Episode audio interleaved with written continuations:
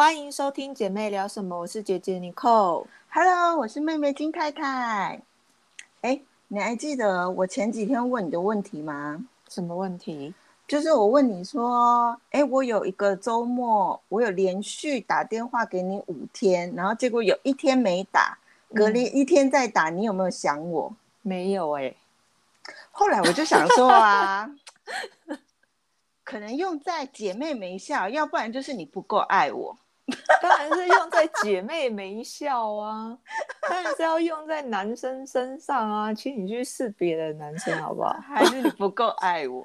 没有，那个不关姐妹情是不一样的，所以小心机是不能用在姐妹身请上，用在男。生异性身上，谢谢。我就不相信用在女生身上没效那，你你打给小妹妹啊，你每天打给她看看，她应该不会理我，他一定不会理你。他可能连接都不接吧。他想说：“Oh my god，姐姐又打来干嘛你干嘛？你疯了吗？你为什么要夺命连环每？”天对抠？啊，所以就请你用在异性身上。啊，好，算了。嗯，好，然后因为呢，最近呢，尼寇呢买了一只小狗，对，然后我也养了两只小猫咪，嗯，然后我是去动物之家领养的。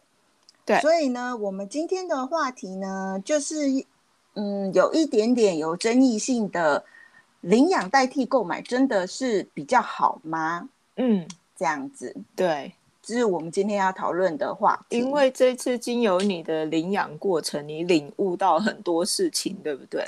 对，没错，因为我在十几年前在夏威夷念书的时候啊，我一直觉得猫咪是一种很神秘的动物，嗯，就是呃，它不是像狗狗一样说来就来，你想摸就摸的那一种。嗯，它除非是它愿意让你摸，它跟你很熟，你才可以靠近它。嗯，所以呢，夏威夷呢是个猫咪非常多的国岛屿。就是尤其流浪猫吗？因为呢，听说夏威夷没有猫咪的天敌，然后啊。加上天气非常好，所以流浪猫就一直生，一直生，一直生，所以导致猫咪的问题是夏威夷政府很头痛的一件事情。哦，所以那时候呢，我就想说，好，那我去动物动物中心看，结果就有超级多可爱的小猫，嗯然后后来我就领养了两只猫咪。嗯，在夏威夷领养猫咪呢，程序还蛮简单的，嗯而且不管是成猫或者是小猫，它一定都要结扎以后，它才会让你带出流动物中心。嗯嗯嗯，然后好。对，然后呢，你只要付，我记得领养好像领养一只动物大概要付二十五块美金，嗯然后他会问你说，那你想不想要额外加钱帮他做艾滋病的检查？嗯如果要做的话，那你就再额外加钱，然后这只猫咪再留在中心几天，然后他们嗯等做完检查以后，就你就可以来接它回家了，这样子。所以领养，但是你要付二十五块美金，加上如果要抽血检查，是多加多少钱？十五十五块，好像是哦十五块。那其实是可以接受的范对围。对对对对对，然后带回去以后呢，这只宠物就完全是你的了，就是他们、嗯他们也不会过问什么。嗯，就是不会有人打电话来问你说，哎，你的宠物怎样啊，或者是什么的。反正你领养回家了以后呢，就是你要好好照顾这个小生命就对了。嗯嗯，然后可是这一次在台湾的领养经验，真的让我让我有一点呃惊讶，因为嗯程序比较多，然后规矩比较多，嗯，不是我想不是我想象的那么简单。有多复杂呢？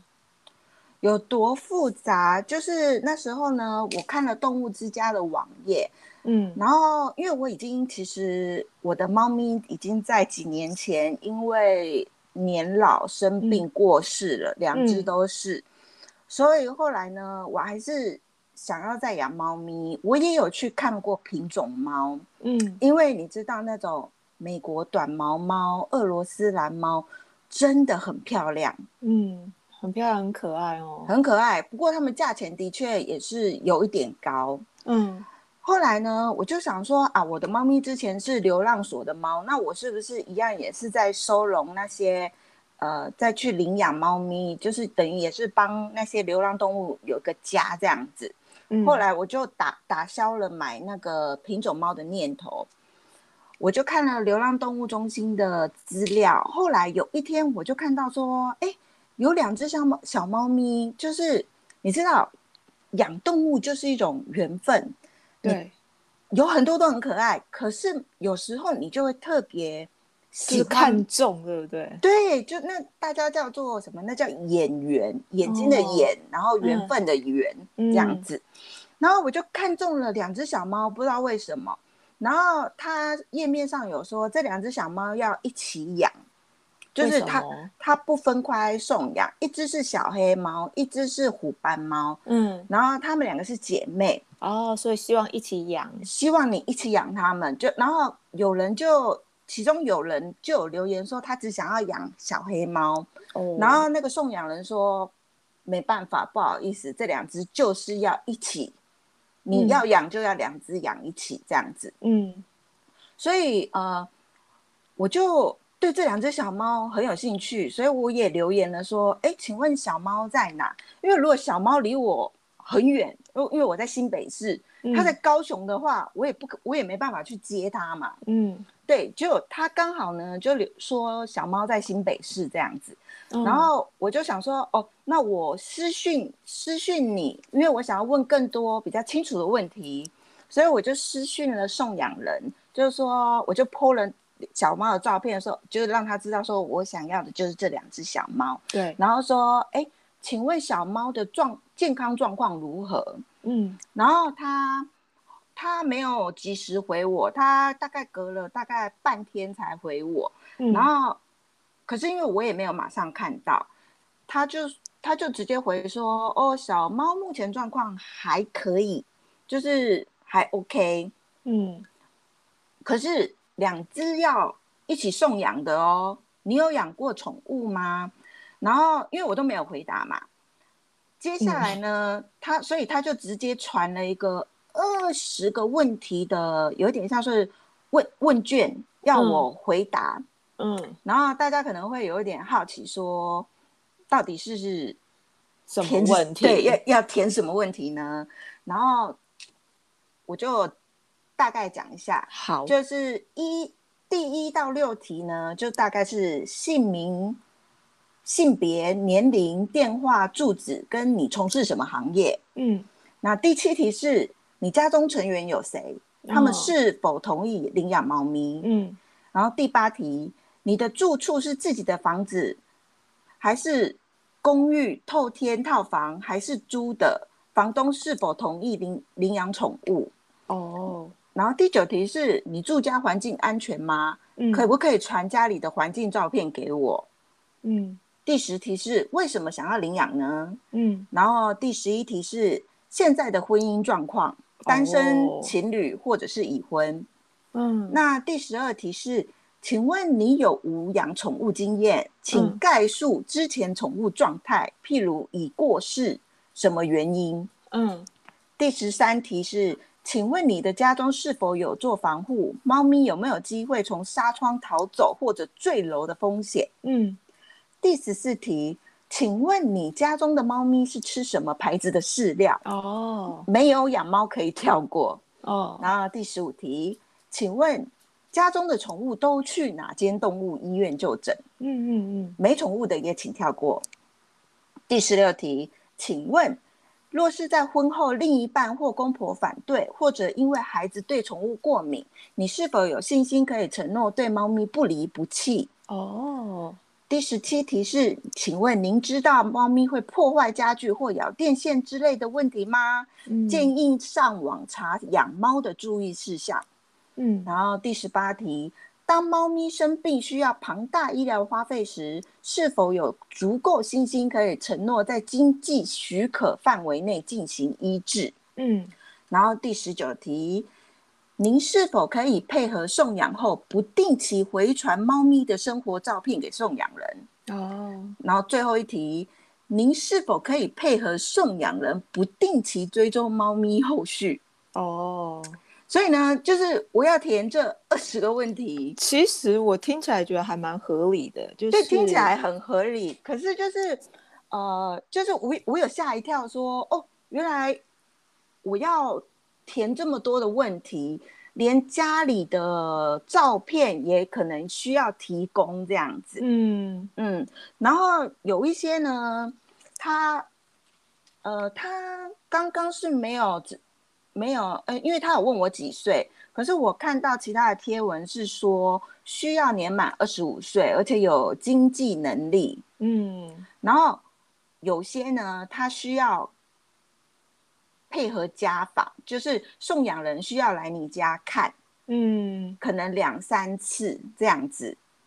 哦。然后有些呢会规定你的门窗要装那种铁栏杆，哦，因为纱窗对他们来说，他们觉得纱窗还是不安全，破坏掉，，对纱窗可以破坏，不然有些可能就是猫咪用扑的，然后就扑出去了这样子。哦，对，然后另外有一些会规定说，猫咪要吃什么，像是希望猫咪可以吃半湿食，就是罐头跟饲料在一起、混在一起，混在一起，或者是你一定要至少给猫咪吃一罐罐头这样子。哦，嗯，所以就是呃比较。他们比较慎选领养人吧，跟美国完全不同。嗯，对，在日本呢，嗯你刚刚说的那个二十项，我们也要填以外，它还有规定。你刚刚说台湾年纪是二十五岁以上嘛，对不对？大部分对，对。那在日本，它除了这些，还有就是你说的送养人会，他他们在日本一定他会来你家看环境，嗯然后环境太小或者是不够整洁，他们就会不可以领养。呃然后另外一个真的是让我觉得我很伤心的，我为什么不能领养小狗的关系是，因为我单身。哦，日本他们领养中心规定说，只要是单身的人绝对不可以领养。第一，你可能你现在在家里工作没没错，可是你以后如果解禁了，你要出去工作，小狗一个人在家里很可怜。嗯然后第二个，单身的人住的房子都比较小。嗯，所以对狗狗来说也是不好的。所以几乎只要你写单身，就是不行领养嗯这样子。嗯嗯嗯对，那家中成员也是一个很大的呃因素，就是说他会问你有没有小孩，嗯然后有小孩的话，他们就是又更审核的严格，因为有小孩的话，你也知道小孩比较年纪小的，就是会大吼大叫。嗯，所以会对小狗、小猫会造成压力，会对害怕。对然，后如果是小小孩的话，小小孩自己有玩具嘛，嗯那领养的那个小狗、小猫也会喜欢玩玩具，所以他们会互相抢玩具，所以这也是哦，不行的。嗯，所以就是日本也是非常的严格在领养这方面。嗯嗯，对啊，因为我一直以为啊，呃，他们会欢迎人家领养这嗯些小动物，没有家的小动物，或者是流浪猫、流浪狗这样子。嗯可是呃，就是这这个经验让我，就是看起来好像是呃，他们要挑你，对对你想要这只宠物，可是他们也要挑选你。对，对，然后我因为我我看上了这个小猫呢，我后来真的有去动物之家，就是要去要去看它们，然后去接它们。嗯然后那一天的经验实在是让我有一点落落寞跟难过，就是嗯我我其实有接到我的小猫们，可是就是经验是有一点落寞跟难过的。对啊，因为我去了以后呢，因为那个呃，我联络的送我联络的那个人，他当天好像没有没有在那里，所以他请别人，他说他会请别人来帮我。可是我去了，讲了我的名字以外，然后他们也查不到什么资料。然后就是沟通了一阵子以后，我才说哦，我是在脸书上跟某个小姐联络，然后她说她今天不会来这样子的，然后后来她才说哦好，那我就请请一个人来帮你好了。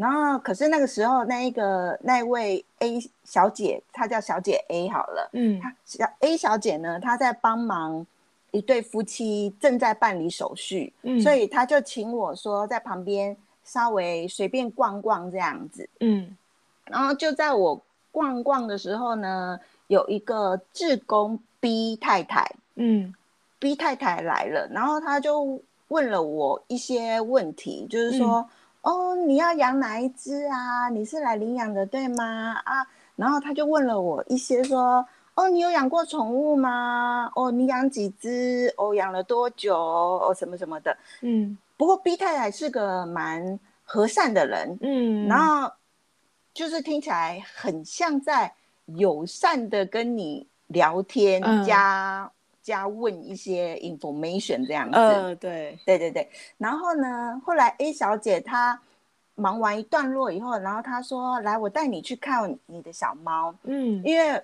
我的小猫呢被放在旁边一个无人的小办公室里，嗯。好像是因为我的小猫年纪比较小，然后加上他们还没有打过任何的疫苗，所以抵抗力比较不好，所以他们有一点被跟其他的宠物被隔离，嗯嗯，不要放在一起这样子。对，因为我看到他们的时候我也吓一跳，想说哦，原来他们这么小这样子。嗯，然后 A 小姐就请我说，哦，你看你你在这边你可以坐着坐着看一下。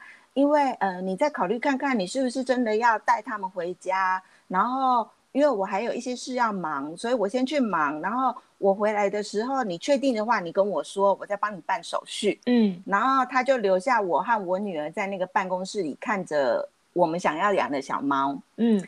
然后我们两个在看着的时候呢，突然一个另外一个志工西西太太来了。嗯。然后西太太一进来呢，他就说：“请问你们是自己进来的，还是人家带你们来的？”然后我说：“有点凶哦。”对，有一点，有一点不友善。嗯，我就说：“哦，我我们是人家带的。”然后西太太就说：“你们是人家带的吗？不是自己进来的吗？”我就说：“哦，对对对，因为我我要领养这两只小猫。”然后他跟他就跟 B 太太一样，问了我一些：“你有养过宠物吗？”呃，你有养过几只？你养了几年？然后我就说，哦，我养了几年。然后他那他们现在状况呢？我就说他们已经去世了。然后他们就他就说，那是怎么去世的？就是呃，他是呃，他他的比较不像是友善聊天，而是反而比较像呃询问询问询问你的询问你的人品，询问你的状态这样子。然后后来他他就说到了，你家中有装栏杆吗？我们希望那种领养人家里都能装那种窗户外面的那种铁栏杆。对。然后我就说，哦，我我家没有装铁栏杆，不过我家还蛮安全的。然后他就说没有，猫咪是个非常呃会灵活的动物，它们很容易跳出去什么什么。然后我就跟他一再保证说，我家我家应该是没问题。可是他还是希望说，我家可以 装铁铁栏杆这样子，嗯嗯。然后之后呢，A 小姐回来了，我就说，对我我确定我要带他们回家。然后因为呢，当初他们有说，如果你你有确定要带小动物回家的话，你要带能呃能带他们回家的笼子，或者是或者是可以就是搬运他们回家的东西。然后我就带了一个宠物提袋，嗯，是很坚固的宠物提袋。有，因为我有看到它的那个正面跟后面都是透明的，所以小动物可以看外面。对，然后它两侧可以打开，上面也可以打开，就是有可以有三种方法。让小猫出入口，嗯，然后小猫也看得到外面，还有呼吸孔也可以好好呼吸这样子。对，然后我就带那提袋，结果 A 小姐说：“哦，这个这个袋子啊，可能就是好看，可是可能小猫长大了以后就不实用。”然后我就说：“哦，我知道，因为我只是想说，就是他们还小，现在可以装这样。然后他就说：“对啊，可是长大了可能就要换了。”然后呢，西太太看到了呢，就有点叹了一口气，然后说：“希望你用呃运输笼，嗯，就是那种呃呃塑胶的塑胶的那一种，然后有铁栏的那一种。对对对，就是塑胶，然后。”可能门口是铁栏杆的那一种，嗯，他就说因为那样比较安全，然后我就说好好，我知道了。然后后来呢，我真的整个人虽然带走了我喜爱的两只小猫咪，可是我真的是有一点满怀愧疚和好像就是做错了很多事情的心情，嗯，带着小猫回家这样子，嗯，真的哎，就是一直被。被询问，然后被 judge 那样感觉，对被批评。不过我真的要说啊，因为我看到的送养文都是希望说，他们会有些人是真的会来检查你家有没有装那个窗户外面的那个铁栏杆。嗯，不过现在很多大楼啊，是不可以的，那个你还。你可能连申请管委会可能也不会准你去装哎呀，对啊，对，因为我记得我们家我们之前住的大楼，呃，不是现在的大楼，是之前的大楼。然后一楼的人家呢，他就觉得说，呃，因为是社区，然后他不希望人家直接就是看窗户就看到他家，嗯，所以他真的装了那个铁。铁栏杆在他的窗户外面，虽然他住在一楼，结果呢就这样子跟管委会就是互上法院，嗯，因为管委会是叫他拆掉，可是他不愿意，结果没办法就只好上法院，嗯，对，所以我觉得这个问题是其实是有一点难解，因为很多人其实现在真的你想要装，可是可是没办法装。还有，其实有一些大楼其实很安全，是不需要装的，为了那个外观漂亮。对对对对对，对，现在大楼都很很讲究，为了统一大楼的外观，对啊，不能有扩出去什么东西这样子。我觉得，而且如果是我，我也不想要装铁栏杆啊，因为不需要啊。对对对，可是对他们来说，他们他们，因为他们都非常爱护动物，所以他们可能怕动物会发生什么意外事件。嗯，对。可是那个有时候不是我们能控制的。对啊，而且你在那个当下，你也不想解释那么多吧？对，因为你你解释，人家可能也听不进去。对啊，所以如果他是以家访的方式来我家的话，可能我就没有办法领养到我的小猫咪。嗯呃，如果是以他们的标准来说的话，还有种种因素。对，然后因为有些你还要定期跟他拍照回传，或者是跟他视讯，让他看到猫咪的状况什么的。哦，我以前不知道领养真的这么这么复杂哎。对啊，我也不知道，因为这次因为你要讲这个，我也是查日本的领养中心。嗯，然后才发现，哇，好多规则哦。所以我也查了一下网络，我看到很多人呢，他其实真的是也想要养领养，用领养代替购买，可是因为条件太多了，嗯，然后规矩太多了，所以呢，他们就想说，算了，我干脆用买的好了，因为我想要怎么养就怎么养。然后不会有人一直来，就是好像规范我要怎么做怎么做，嗯，就是好像他们会以他们的道德标准，然后加在你身上，需要你怎么做这样子。嗯，可是我能了解他，他们是为了小动物，还有就是之前可能有受过伤的一些流浪狗、流浪猫，为了保护他们做了那么多条件。对，我能了解他们，因为之前在纽约啊，就是有了一个很大的那个吉娃娃风潮，就是养吉娃娃。嗯，可是风潮一退了呢，那些人就把吉娃娃全部丢到街上当流浪狗，所以那一阵子在那个纽约就是。很麻烦的，就是他们就是要去抓那些流浪狗，然后到嗯动物之家去。对，因为这些不不负责任的那个宠物爸爸妈妈们这样。像是电影啊，或者是卡通，然后那那一阵子流有流行特定的宠物，嗯，可是呢，等风头过了呢，这些动物呢就会被弃养丢到街上去。对啊，你还记得那个哈奇吗？那个呃，涉谷以涉谷那一只嗯狗狗拍了一部电影，然后就是他好莱坞有拍一个，日本也有拍一个。对，结果那时候大家就疯狂的养柴犬。嗯，后来呢，风头过了呢，街上都是柴犬。好可怜哦。，对，然后听说呢，呃，因为我自己也有养兔子，然后所以我也有在兔子社社团社群这样子。嗯通常呢，在大学的毕业毕业季，嗯，就会是路上都是兔子的退养潮，为什么是毕业季会有退因为退养呢潮？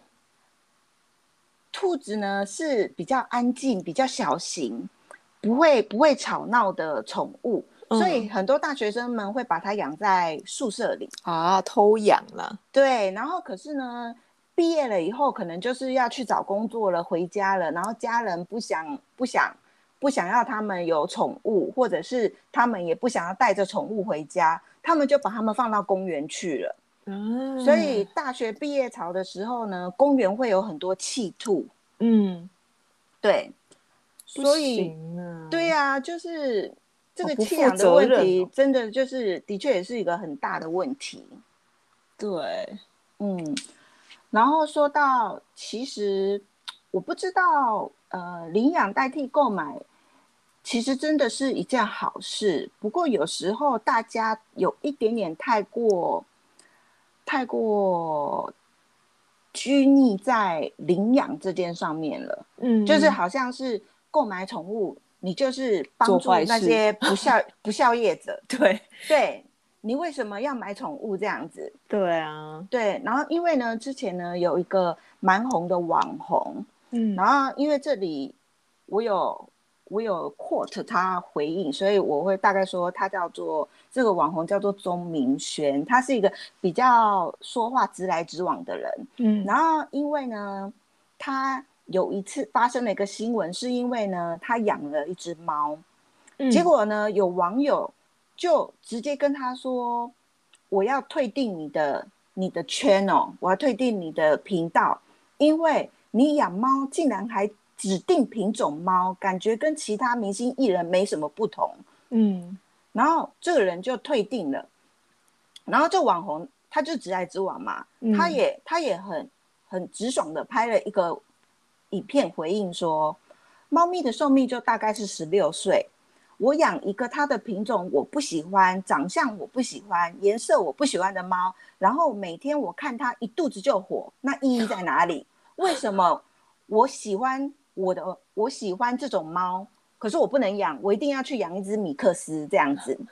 我能了解他想讲什么，可我觉得他讲的太过分一点，就是是什么呃，他他讲的完全正确，虽然那个网友可能会更更更恼火，就对了。我觉得网友啊，那些网友，你不想看就不要看，你就不用留言了，真的对，就就走就好，不要看啊，可是干嘛留言啊留言啊？网友就是很有趣，你越讨厌你就要看他，然后就挑他的挑他的一些什么事情，然后出来出来批评他，闲，很闲，真的很闲，没错。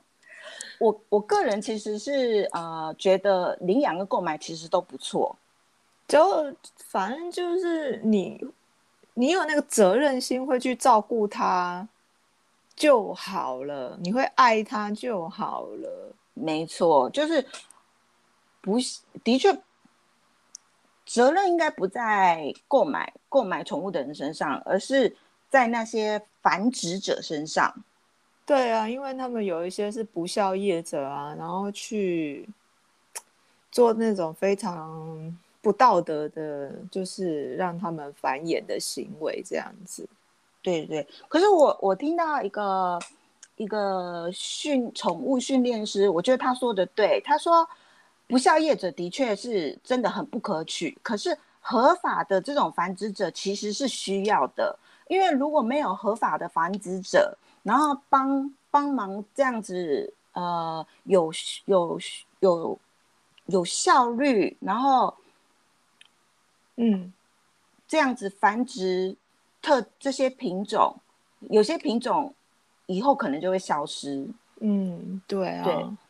那我这边还想分享一下，就是尤其是在东京，因为我也是在十五年前有开始养狗狗。嗯，然后有一就我那时候，因为你知道东京房子很小，所以我那时候只能养的是吉娃娃。嗯，对，比较符合就是东京的住宅的。的 style 这样子，对。那在十五年前，那时候没没有错，东京就是在日本，就是很很流行养的就是吉娃娃，没错。嗯。可是呃，两年前我的一只吉娃娃走了，对。然后我一直走不出这个，你知道他的这个情不是情伤叫什么 伤，就是伤痛这样。对，伤痛，我一直走不出来，然后。终于在两年后，最近我就想说，我要你知道，move on，我就是想要再去领养一只狗狗。我也是找了很多领养中心，就是但是因为是我单身的关系，没有办法领养，所以我就只好去看，你知道，去宠物店看小狗。嗯，然后其实那时候就是就是你说的演员，我就看中了一只米克斯。嗯嗯，然后。它是因为我们家小，我小时候你可能不记得，我们家有养过那个北京犬。哦，那时候我不在。对，然后我好爱那只北京犬，因为它好可爱，就是脸平平的，就是鼻子扁扁的这样子。然后我一直对北京犬有一个情感，然后就看到有一只米克斯，它是北京犬 mix 吉娃娃，它长得就是它。特别小，然后又有北京犬的脸，然后就想说好可爱哦，嗯，然后想说就是问一下店员，我可不可以就是买得起，因为他们会有做一些财务的那种分析，这样子。对，在日本买宠物也是一个条件，条件很多的，他们要看你的年收入。对对对，条件很多的，对，然后还要审核，对。那个你的公司资讯就等像你的履历表要给他们的感觉一样，对。然后我就是哎，真的审核过了，然后真的就是我可以买那只狗狗，然后我就买了。然后我每天都，你知道，因为疫情的关系，就是很忧郁啊。可是因为养了这只小狗以后，我每天都很开心。嗯嗯嗯嗯，所以其实就是在日本现在就是有一个流行是，就是说家里小。所以大家就养那种米克斯比较多，嗯，对。然后呃，哎，除了你说，你说你你的你演员的这一只是北京狗和吉娃娃，然后另你说有另外一只非常可爱的是马尔济斯和吉娃娃，对不对？对，也是长得超级可爱。然后他们是因为印。因应东京街住宅的要求，所以大家都 mix 吉娃娃，所以让他们比较小只一点。对，可是这个我不知道听众会不会生气，就是说这样子好像是不道德，就是这样子的米克斯好像不道德。可是这就是日本现在的一个流行趋势。对，对，没错。我其实是不在乎。我的狗是米克斯还是它是纯种的？因为我知道我会很爱它，我会好好照顾它一辈子。嗯嗯嗯，所以我觉得我没有什么好解释的，就是因为我知道我爱，我会很爱它就对了。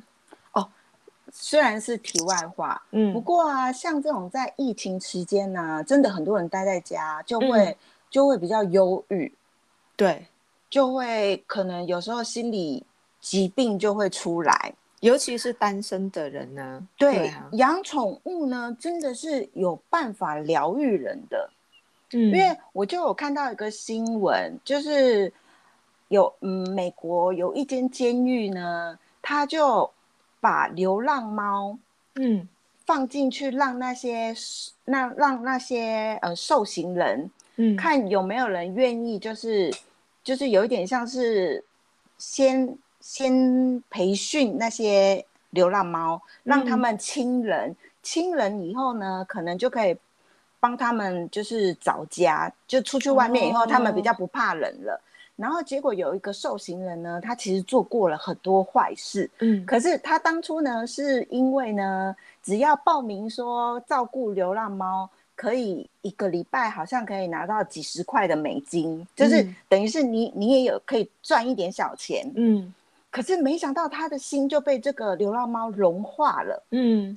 所以呢，后来呢，他他跟这只猫咪的那个呃期期间，就是他他照顾它的期间，就是到期了，他就正式办领养，然后先让这、哦。这只猫咪呢去他妈妈家，他们然后。哦他出。他出狱出狱的时候呢，就真的跟这只猫咪在一起，然后哦他就真的没有再犯罪犯罪过，像是吸毒或者是贩卖毒品那些。哇，宠物 power。对，真的就是宠物，真的是很疗愈人的。有这边日本也有一些老人院，他们会呃啊定定期会有那个猫咪或小狗给那些老人，就是定期去给给给他们抱抱这样子对陪陪他们，然后老人就会很开心，你知道吗？就是想说啊，好疗愈哦什么的。没错，嗯就是、动物真的是一个好奇妙的生物哦。真的，反正就是只要你爱它，会照顾它。对，然后虽然呢，我这次领养经验，我说的好像是就是很很就是有点让我难过或什么，可是我真的很佩服那些当志工的人，嗯，因为真的，当志工真的很了不起，就是他们没有拿钱，然后他们去照顾那些身心受过伤害的宠物们，嗯。所以真的要感谢他们。然后，就像我们说的嘛，就是只要你好好爱护这个这个宠物，我们真的不觉得说购买或者是领养哪一个都没有不好。哪对，对，然后我这边要跟大家说一件事，很好的，嗯，台湾对领养动物很好的一件事情呢，是如果你领养领在动物中心领养动物的话呢，呃，他们会帮你植入晶片，因为嗯。通常好像是要自己去植入晶片吧，不过在动物之家他们会帮你植入晶片，嗯。然后他们还会送你一剂疫苗跟狂犬病疫苗。嗯，然后我养的是小猫，小猫其实需要打三剂疫苗，，对，所以两剂呢，我是要自己去宠物医院帮他们打，嗯。然后第三剂第三剂疫苗呢，就带回去动物之家打，然后嗯。狂犬病疫苗也一起打，然后免之费，对，然后之后每年呢，我都可以免费的带他们回去动物之家打狂犬病疫苗，那是非常好的福利耶。对，非常好，因为如果是自费，其实还蛮贵的哦。然后加上呢，如果你帮动物结扎的话呢，政府也会有补助。嗯，因因为我记得结扎还蛮贵的，至少很贵呃我结扎我的兔子的时候，费用是蛮贵的。嗯猫咪我是不知道，可是呢，我知道呃，如果结扎公猫的话，它政府补助一千块；结扎母猫的话会补助两千块。嗯，所以这个都是，就是就是我还蛮感动的，就是哦，政府至少还有帮助这些流浪动物就对了。真的，嗯，所以呢，我们就是希望呢，大家好好爱护你的宠物、你的毛小孩，然后记得每年要带他们回去打疫苗，保护嗯他们。对，好好爱他，不要丢弃他们。嗯，然后今天就到这里。喜欢我们的 podcast，请按五颗星，并且订阅。在 IG 也有哦，姐妹啊聊什么可以留言哦。然后呢，我跟尼寇呢会把我们的宠物的照片 po 在 Instagram 给大家看哦。嗯，可以去那边看一下。嗯，拜拜，拜拜。停，我讲了好多话，而且你还蛮激动。照片啊，那 个选选几张给我挑挑。好，再选几张，然后你就放在 Instagram。那你要你要写他的名字吗？不用，应该不用吧？不用告诉太大家私。人。